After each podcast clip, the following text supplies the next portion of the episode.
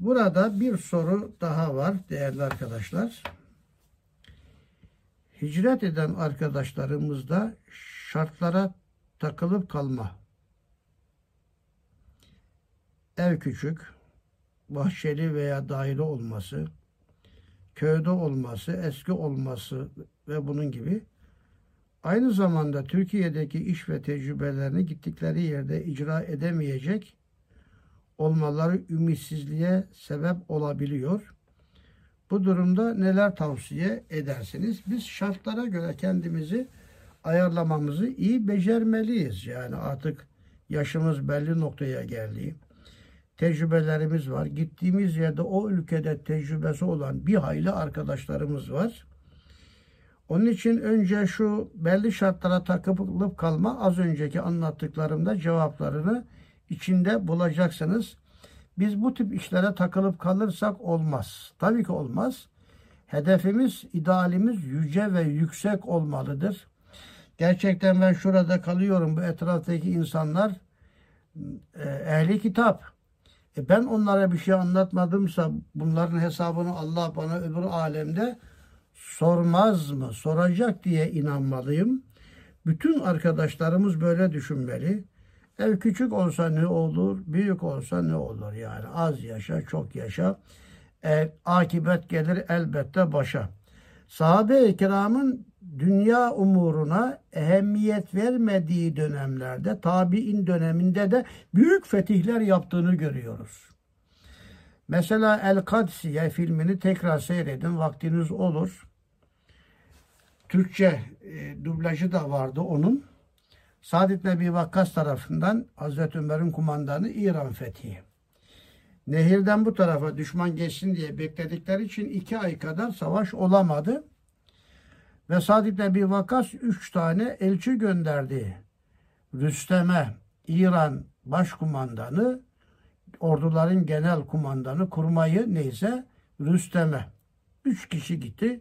Üç tane de Rüstem'e değil de direkt o İran Şahı'na Perviz'e gittiler. Yani atlarla girdiler çadırına adamın. Üstlerinde sadece bir çuval var. Başka bir şey yok. Yani öyle yakışıklı giyinmiş filan öyle bir şey yok. Sonra orada bir koltuk gibi puf cinsinde bir şey var çadırın. Rüstem'in çadırını hatırlıyorsunuz. Biz koltuğa oturmayız. Biz yere otururuz filan dedi ama onlarla da dalga geçiyor. Kendisindeki ruh yüceliği var. Netice itibariyle öyle bir takıntıları yoktu ama sırtlarındaki bir çuval gibi giysiyle dünyaya meydan okuyan o yiğitler yani. Bu böyledir yani. Üstadın da giysilerine bakın. Üstadın eşyalarına bakın.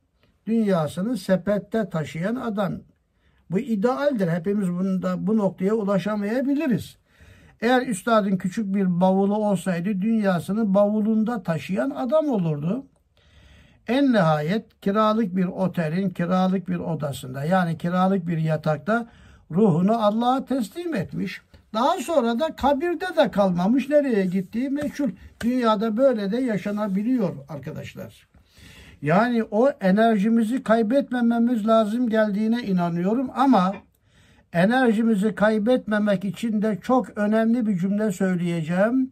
Allah'a iman içimizde itici bir kuvvet olmalı. Cennete iman önümüzde çekici bir kuvvet olmalıdır.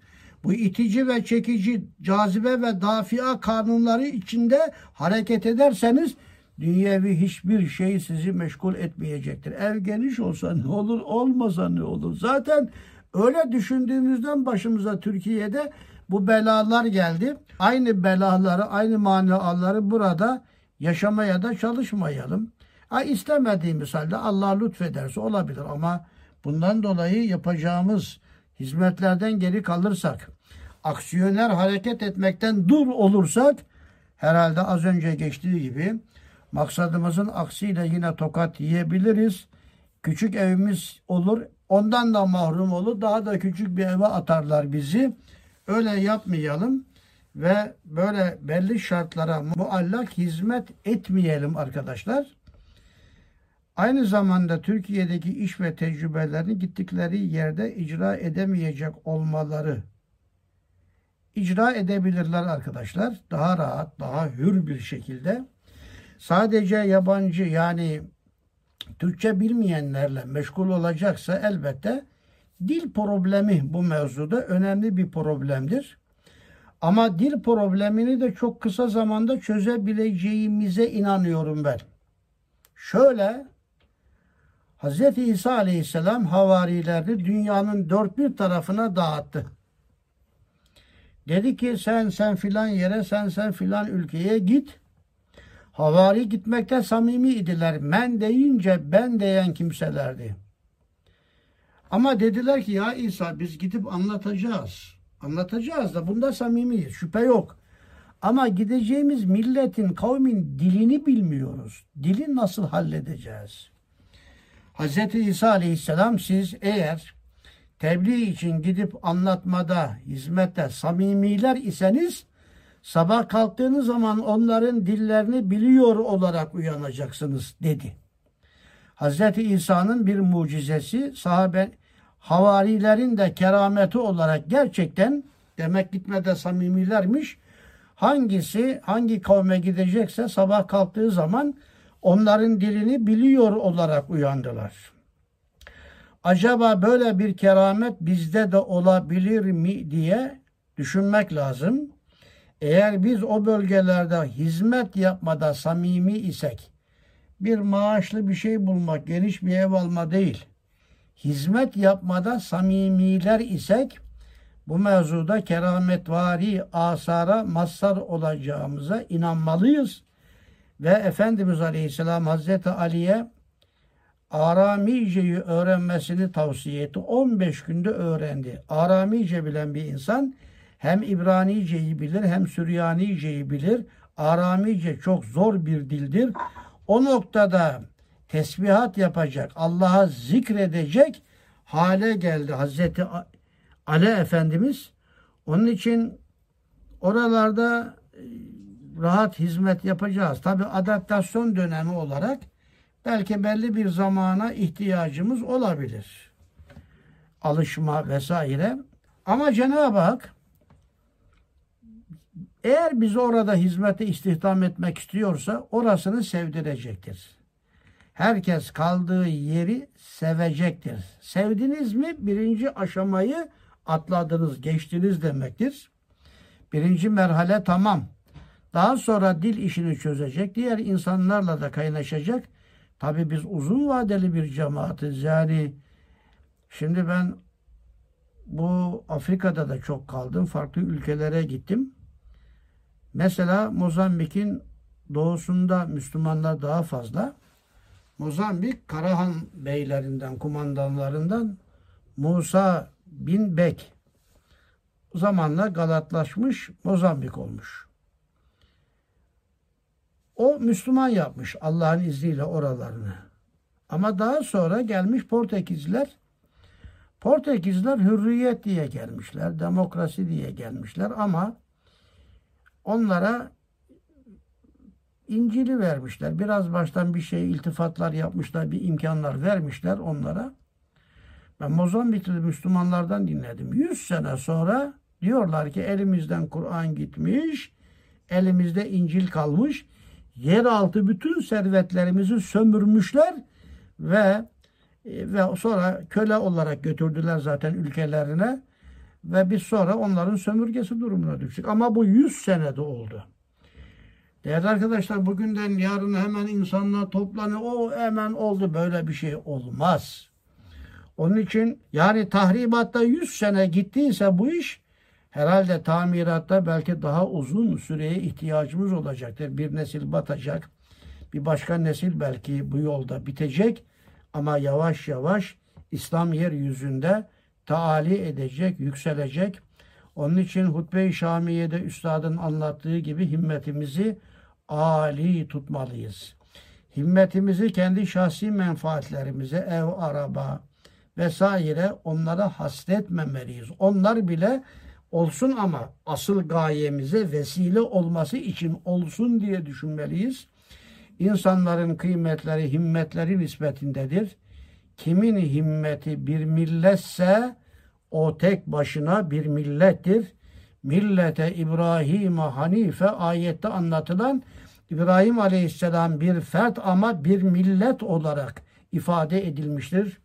Hala Yahudiler biz milleti İbrahimiye'deniz der iftihar eder. Hala Nasara biz milleti İbrahimiye'deniz der iftihar eder. Biz Müslümanlar milleti İbrahimiye'deniz deyip iftihar ediyoruz.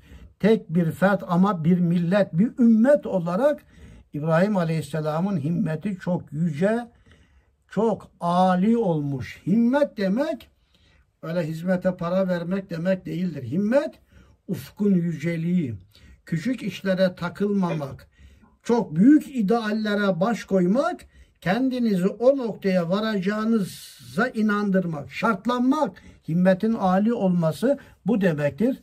Ve inşallah biz bu temel prensiplerimizle büyüdük. Ömrümüz böyle geçti bizim. Onun için başka adi, basit, dünyevi şeylerle meşgul olmamalıyız.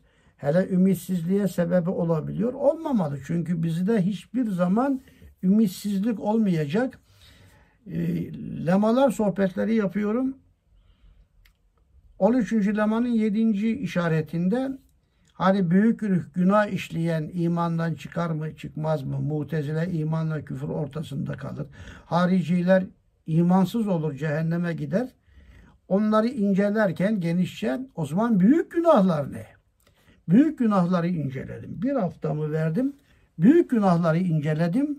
Bir müminin ümitsiz olması da büyük günah değil, insan o insanı kafir yaparmış.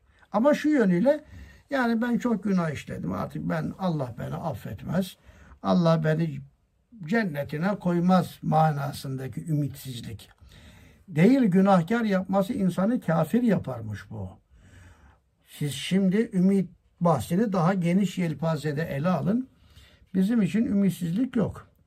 Ama biz kendimizi şartlandırmalıyız, samimi olmalıyız, yolunda olmalıyız vesaire. Bu nokta üstünde de kısaca durabildiğimi düşünüyorum. Biz buralara yepyeni gelseydik hiç kimseyi tanımıyoruz. Belki zorlanırdık ama öyle değil ki. Dünya ne kadar büyükmüş ama şu anda dünya ne kadar da küçüldü gerçekten. Hele ben şimdi uzun programlarda hemen hemen her gün sohbet yapıyorum. Bakıyorum dünyanın her tarafından dünya bir medrese oldu yani. Teknolojiye ulaşmak kolay, arkadaşlara ulaşmak kolay. Ne bileyim dünya bir başka mecraya gidiyor. Birkaç sene sonra bu münafıklar da yıkılıp gittiği zaman göreceksiniz dünya çok daha farklı noktalara ulaşacak ve dünyadaki insanlar bizim hiç kimseye zararımız olmayacağını, çok faydalı olduğumuz olacağımıza inanacak ve sahip çıkacaklardır.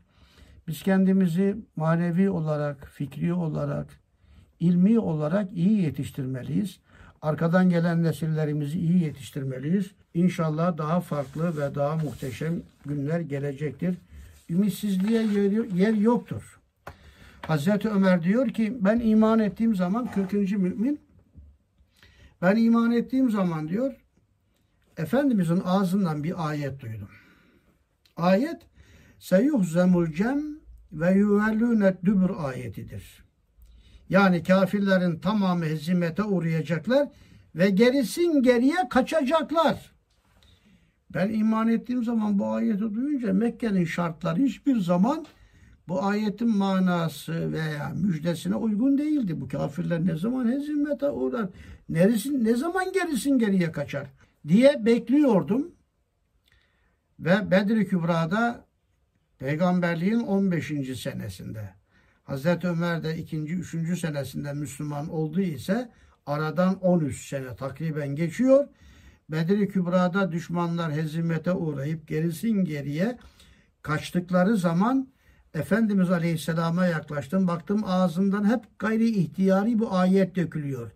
Efendimiz tekrar ber tekrar seyuhzemul cem ve yüvellûnet dübür seyuhzemul cem ve yüvellûnet dübür o gün ne zaman olacak diye beklerdim. Anladım ki o gün bugünmüş diyor. Yani hemen birkaç gün içerisinde çözülecek, olacak, biz galip geleceğiz. Böyle bir şey olmaz. Medeniyetlerin devri daimisinde kaldı ki bizim işimiz çok zor. Onların işleri tahribat, Bizim işimiz ise tamirattır. Tamirat tahribata göre çok daha zor olduğunu söyleyebilirim.